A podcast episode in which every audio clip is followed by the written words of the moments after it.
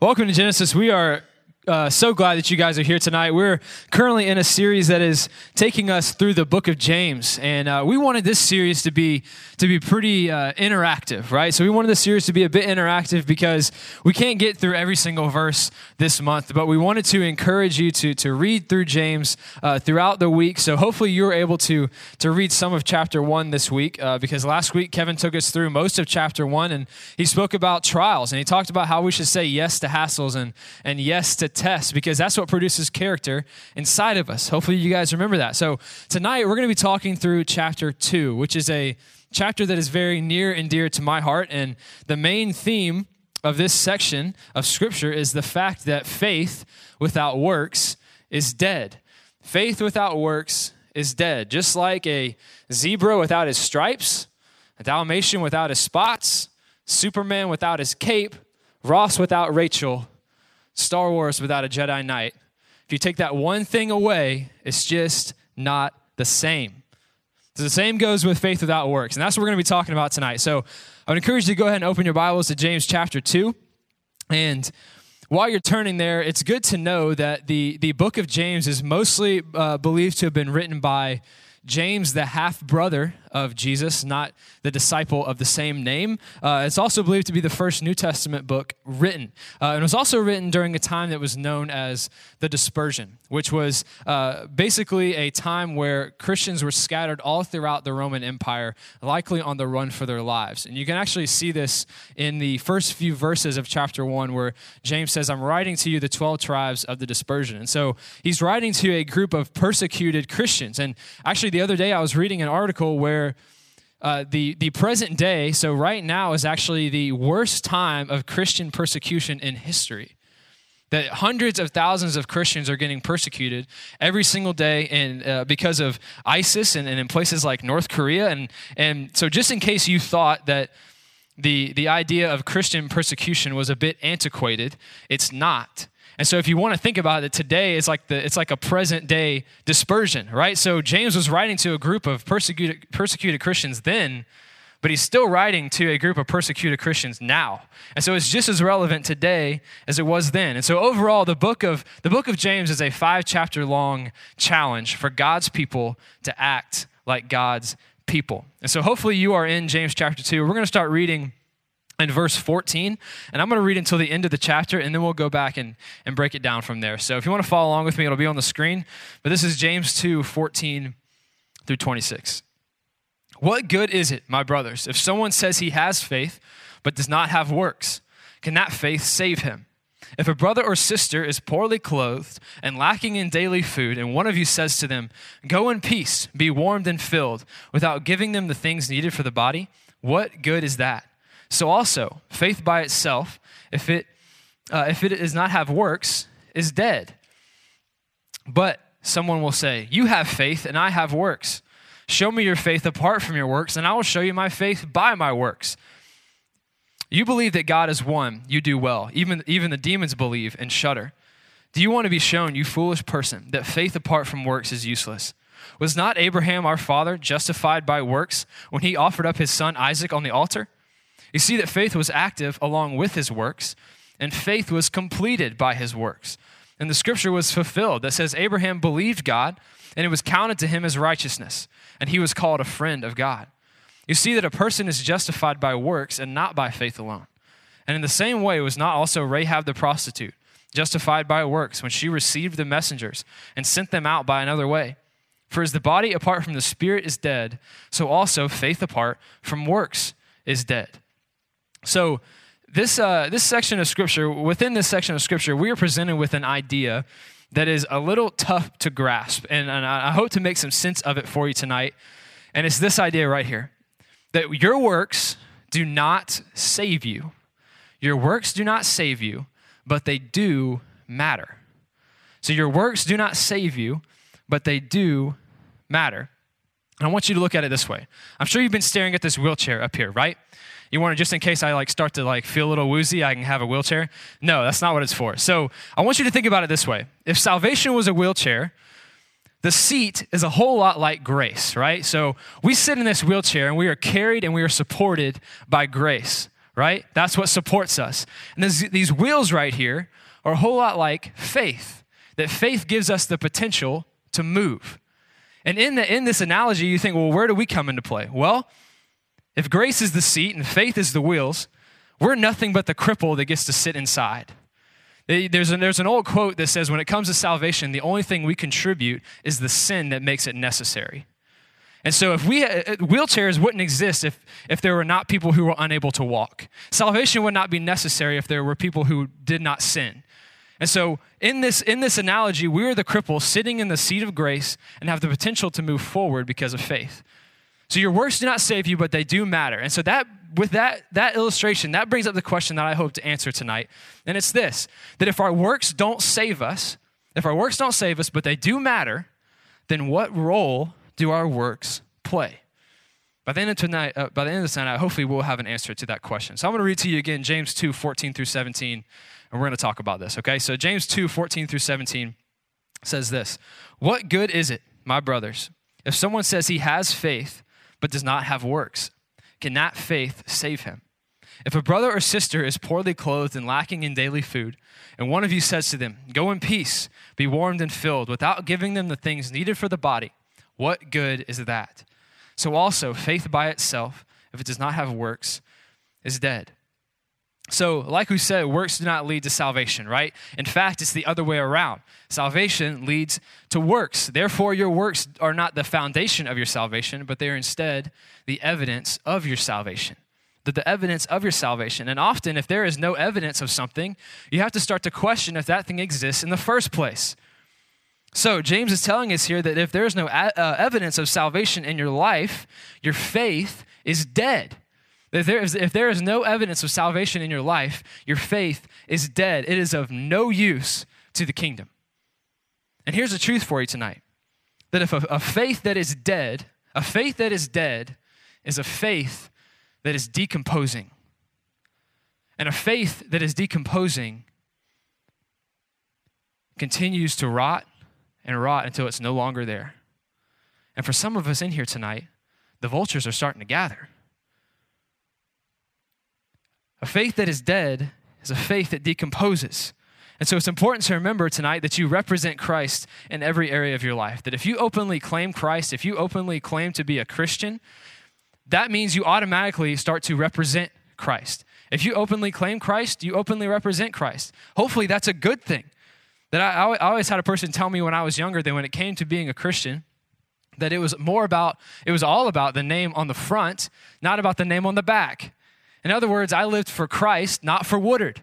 That it was no longer I who lived, but Christ who lived in me. It was about the name on the front, not the name on the back. And so with, with, with this comes a lifestyle of striving to be like Christ. And when it came to, and honestly, when it came to, to Christ making the way for salvation, he didn't just, like the, the scripture said, yeah, go well, good luck out there. World's crazy, man. God is good. Hopefully you'll figure it out how to get to heaven. No, he didn't do that. He came to earth and he got his hands dirty. He went to the cross. He defeated death. He was not all talk. And believe me, we got a lot of Christians nowadays that are all talk. They may, we have so many people with, with this faith inside of them, but their faith is being suffocated by pride, and it's being suffocated by fear, and it's being suffocated by laziness. We have Christians that are all talk. Their faith may be there, but it's dead. There is no life coming from it. And becoming like Christ is a, is a process that is spurred on by the Holy Spirit. And a lot of times it gets referred to as sanctification. And we see this in a lot of places in Scripture, right? So Philippians 2.12 says, work out your salvation with fear and trembling. It's, it's a process of activating your faith and making it evident in your life that starts to show these evidences of salvation. In verse 17, uh, where it says that, uh, that faith without works is dead, in verse 17, that's, that's a special verse to me because that was actually one of the two verses that, that led me to give my life to Christ when I was in high school. And it, it was one of those verses that I read, and, and it was like, yeah, I believed in God, and, and I, I guess I had faith, but as we'll see later, that, that wasn't good enough. Uh, just having a faith in God isn't good enough, which sounds crazy, and we'll get there. But I read that verse and I was like, man, I have faith, but it's not doing anything. It's dead. And so tonight, if you say you are saved, if you claim Christ, like we talked about, if you say you are saved and you act as if you are not, you should start to question your relationship with God. If you say you are saved and you act as if you are not, you should start to question your relationship with God. Am I living a lifestyle that is pleasing to God? Am I allowing the Spirit to work on me? Am I moving towards the likeness of Christ? Those are the outward displays of salvation that, if missing, James says, well, that might mean that your faith is dead. It might mean that your faith is dead. It's present, but it's not doing anything. It's idle, it's out of gas, it's stagnant, it's dead. Let's keep reading. So we're going to read through uh, verse 18 through 26. Well, someone will say, You have faith, and I have works. Show me your faith apart from your works, and I will show you my faith by my works. You believe that God is one, you do well. Even the demons believe and shudder. Do you want to be shown, you foolish person, that faith apart from works is useless? Was not Abraham our father justified by works when he offered up his son Isaac on the altar? You see that faith was active along with his works, and faith was completed by his works. And the scripture was fulfilled that says, Abraham believed God, and it was counted to him as righteousness, and he was called a friend of God. You see that a person is justified by works and not by faith alone. And in the same way, was not also Rahab the prostitute justified by works when she, re- when she received the messengers and sent them out by another way? For as the body apart from the spirit is dead, so also faith apart from works is dead. So this this this section of, scripture right here brings me to something I, I feel is important to, to, to share as a side note tonight, uh, to, to share about reading the Bible. And context context is crucial when you are reading scripture. And you got you guys probably know that. Context is crucial. That if you if you take a phrase out of context, you can make it say literally anything you want, right? So, and this is this is actually a funny story. Uh, when when uh, I was in middle school, I didn't go to church a ton when I was in middle school, but when I was in middle school, Kevin was actually the middle school pastor when he lived here before. And I remember he started a message one time. Then he said, "Did you know it says in the Bible that there is no God?" And you know, we're like in middle school, like, what? Did he just say that? like, are you, you sure this is our pastor? You know what I mean? And he goes, well, it's actually, it does say that, but the line above it says, the foolish man says. And it, it was, you know, it's, it's a great example, and it always stuck with me, and it's been years since then. It's actually Psalms 14.1, if you ever want to go read that. But anyway, and so, so when it comes to Scripture, in the same way, if you were to remove James 2.24 out of, uh, out of this, this chunk of Scripture here, it says, You see that a person is justified by works and not by faith alone. If you were to take that out, that seemingly looks contradictory, right? Like, wait, I thought I was saved by grace through faith. What does it mean that I'm justified by works and faith? That doesn't sound right. And, and, and the thing with that is, you have to, when you read something like that, you know that the Bible is inerrant. You know it's infallible. You know it doesn't contradict itself. And so, with that in mind, anytime you come across a scripture like that, anytime you come across a line of scripture that seems a little off, what you should do is compare it against the rest of Scripture. And if you and if weighed against the bulk of Scripture, if it if the bulk of Scripture, that's what you should believe. And if the bulk of Scripture contradicts that tiny little verse, you're probably reading that verse wrong. Does that make sense?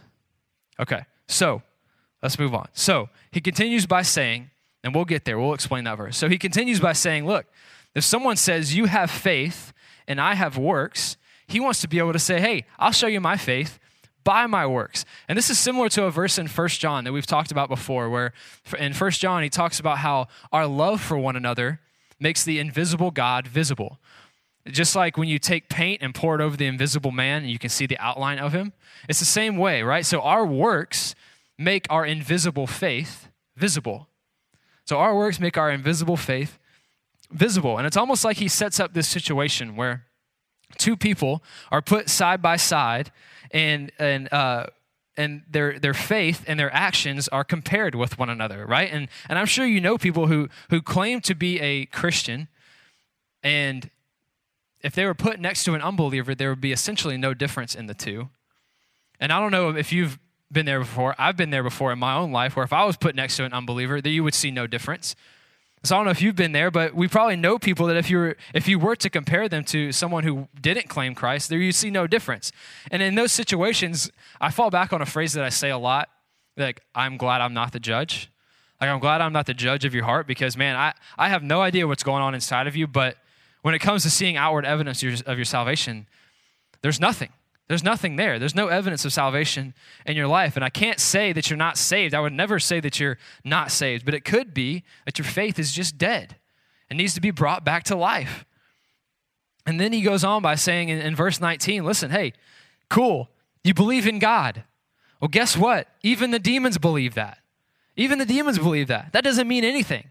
And just like that's what I meant earlier when I said when I was when I was younger, just believing in God sometimes isn't good enough. Just believing that a God exists somewhere out in the cosmos, that's not going to lead to life change. That's not going to lead to anything in your life. What's going to lead to life change is, is, is a belief in not only God, but in the fact that He sent His Son to come to earth to live a perfect life, to, to be the, the perfect sacrifice for us, and then to resurrect again to, to make a way for us to have a relationship with Him. He's not just a God that exists out there, He's a God that makes, made a sacrifice for us and that loves us and cares for us. And when that truth start, begins to, to sink in into your life, you start to see some evidence of salvation. When you really start to live your life in response to the gospel, you'll see your faith come alive. And so you need to know tonight, and I hope I've made it perfectly clear that if you have put your faith in Christ, you are saved completely, and you can take that to the bank. But now, James is just telling us and challenging us we need to start living like it. We got to start living like it. We need to start being of use to the kingdom. And then he proceeds to use these two examples, two Old Testament examples of Abraham and Rahab. And, and really quick, if you don't know the, the story of Abraham and Isaac, Isaac was a, the son of Abraham who Abraham waited a long time for, and he loved Isaac dearly. And one time God said, Hey, Abraham, I need you to go sacrifice Isaac. And Abraham was obedient, and he had faith in God, and he trusted God. And so he took Isaac up the mountain, and right as he was about to kill him, God stopped. God stopped him. And then Rahab, she was a, a prostitute in the city of Jericho, and the Israelites were about to go take the city, and so they, they sent a couple spies in to the city and they were about to get caught and rahab actually helped them escape safely. And so they said hey listen when we come take this city we're going to make sure you stay safe. And so sure enough all that happens. They take the city they keep her safe and she ended up in the bloodline of jesus. And so their faith was completed by their works of righteousness just like the scripture said they had faith that was completed by their works of righteousness so with that said do you remember what our question was at the beginning of the message. If our works don't save us, but they do matter, then what role do they play? Well, using the scripture we read tonight, here's, here's, a, here's a way that I can explain it. So, my parents, my parents had a, a friend years ago. My parents had a friend years ago who uh, was a great, uh, great friend. He was fun to be around. They, they would travel together. They went to football games together. They were close friends. He was a great guy. Well, he was also known to be a pretty heavy drinker. He was known to be a pretty heavy drinker, and uh, one particular day he had had a lot to drink, and him and his girlfriend, who had also had a good bit to drink, they got into their their uh, Volkswagen Jetta convertible and started driving down the back roads of Ravenel, South Carolina. I don't know if you've ever been in Ravenel, South Carolina, but it's country roads, it's back roads, and they were uh, driving down these windy roads, and he was drunk, and he ended up crashing the Volkswagen Jetta convertible. And the girlfriend flew out of the car into a tree and was killed instantly. His legs were crushed, and because they were on these back roads, they had to wait for someone to drive by to call 911. And eventually that happened, and they got him out of the car and he found out that because of the accident that he would be paralyzed from the waist down and he would be confined to a wheelchair for the rest of his life. And there must have been some sort of come to Jesus moment for him because he got in this wheelchair and I'm sure there was so many thoughts running through his mind. I'm never going to walk again. I've killed my girlfriend. I'm now, he actually ended up in, uh, in legal trouble because the, the parents of the girlfriend charged him with vehicular manslaughter. And so he's in all these terrible circumstances. He'll never walk again. And he must have had this, this, this thought must have crossed his mind. By the grace of God, I can't sit here in my mess and sit here in my circumstances and wallow in my decisions because by the grace of God, my hands still work. My hands still work. That thought must have crossed his mind, and I know it crossed his mind because ever since then, right, right after that accident, he went and bought a van.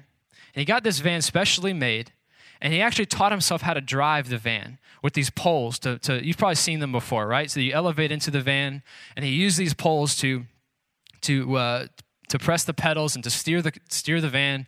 And he actually started traveling around to different schools, and he started speaking to students and being an advocate against drunk driving. And then I don't know at what point, but he actually started racing wheelchairs, and he got really good at it, and he won all of these all of these wheelchair races. And so he's like, by the grace of God, I got nothing, but you know what? My hands still work. And so salvation is a wheelchair. If we're sitting in the seat of grace, if we're carried and sustained by grace, and we've got these wheels of faith that have the potential to move us forward, then what role do our works play?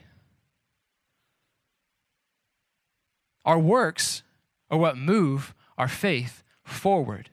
By the grace of God, our hands still work. By the grace of God, our hands still work. And He didn't save us to stay, to stay still and to stay stuck and stay crippled. Our hands still work. He wants us to get our hands dirty, just like Christ did when He came to earth to make a way for us. He didn't just say, hey, good luck. No, He got His hands dirty. His hands still worked. He made a way for us. And here's the thing these wheels, they only have the potential to move, they need someone pushing it. They need someone moving. They need someone adding momentum and adding energy and adding some strength to it. That's what our works do. Yeah, we're the cripple. Yeah, we got saved and we didn't earn our salvation. Our works didn't do that for us. But you know what? Our works move our faith forward. God gave us our hands to get dirty, He gave us our hands to get moving. He gave us our hands to go out and make a difference in, in, in the world for, for, for His name and to do things in His name to share the gospel with people our hands still work. And our, and our works are what move our faith forward. Does that make sense? Our works are what move our faith forward. Abraham had faith, and his works moved his faith to do amazing things. Rahab had faith, and her, her works moved her to do amazing things. If your faith isn't moving you, it's probably because you're stuck. It's probably because your faith is dead. And the good works that God has prepared for you are what you need to get unstuck. It's what you need to get moving forward. So, no, your works do not save you, but they take what is idle, they take what is stagnant, they take what is crippled and what is immobile, they give it life, they give it motion, they give it meaning.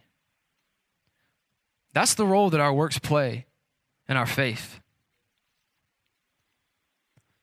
I'm going to end with a few table talk questions for you tonight, and hopefully this sparks some good conversation because I know, I know good and well. It says in Scripture that God has prepared good works for you, and there are good works to be done. And we all are in different, different lives, different realities, different contexts, and we've all got good works prepared for us in our lives. And I believe that that's what we need to get our faith moving, because faith without works is dead. Here are the questions for you tonight. Is there evidence of salvation in your life? That's the first question. Is there evidence of salvation in your life? Question number two What are some good works that you believe God has prepared you for? Question number three Given your current place in life, how can you be of best use to the kingdom of God? Let me pray for you. God, we thank you so much for this, this opportunity to come here tonight, read from James 2, and and hear a word that is relevant to us as much today as it was when it was written. God, we thank you for your Holy Spirit, God, for revealing that truth to us. That faith without works is dead. God, you didn't save us to be still. You didn't save us to stay put, but you saved us for good works, and you saved us to get our faith moving. And God, we thank you for saving us and putting us in that wheelchair of salvation. God, we are so unworthy of it, but God, you chose to love us anyway. And God, we thank you for the sacrifice your son made on the cross. And I pray over Genesis right now. And I pray over all the, the different lives and the different places that all of us go every single day. God, I know that you've prepared good works for us there. So, God, I pray that we would start to reach out, that we would start to move forward with our faith. And God, that we wouldn't be still any longer. God, we know that sometimes our faith can feel dead, but God, it's the good works that you've prepared for us that bring our faith back to life. God, we trust you. We thank you for what you've put into our lives, the opportunities you've given us. We pray, God, over these conversations we're about to have. In Jesus' name, amen. Really quick before you guys do that, uh, like we talked about at the beginning, this is supposed to be a little interactive, and so we're uh, we're actually going to go through chapter four and five next week uh, for the final week of this series. So we want to encourage you guys to read through chapter three this week on your own. And so we love for you guys if if you have, you know reach out, you have us on social media or text somebody or you have a small group, read through chapter three and discuss it with somebody, and uh, I promise it'll be worth it.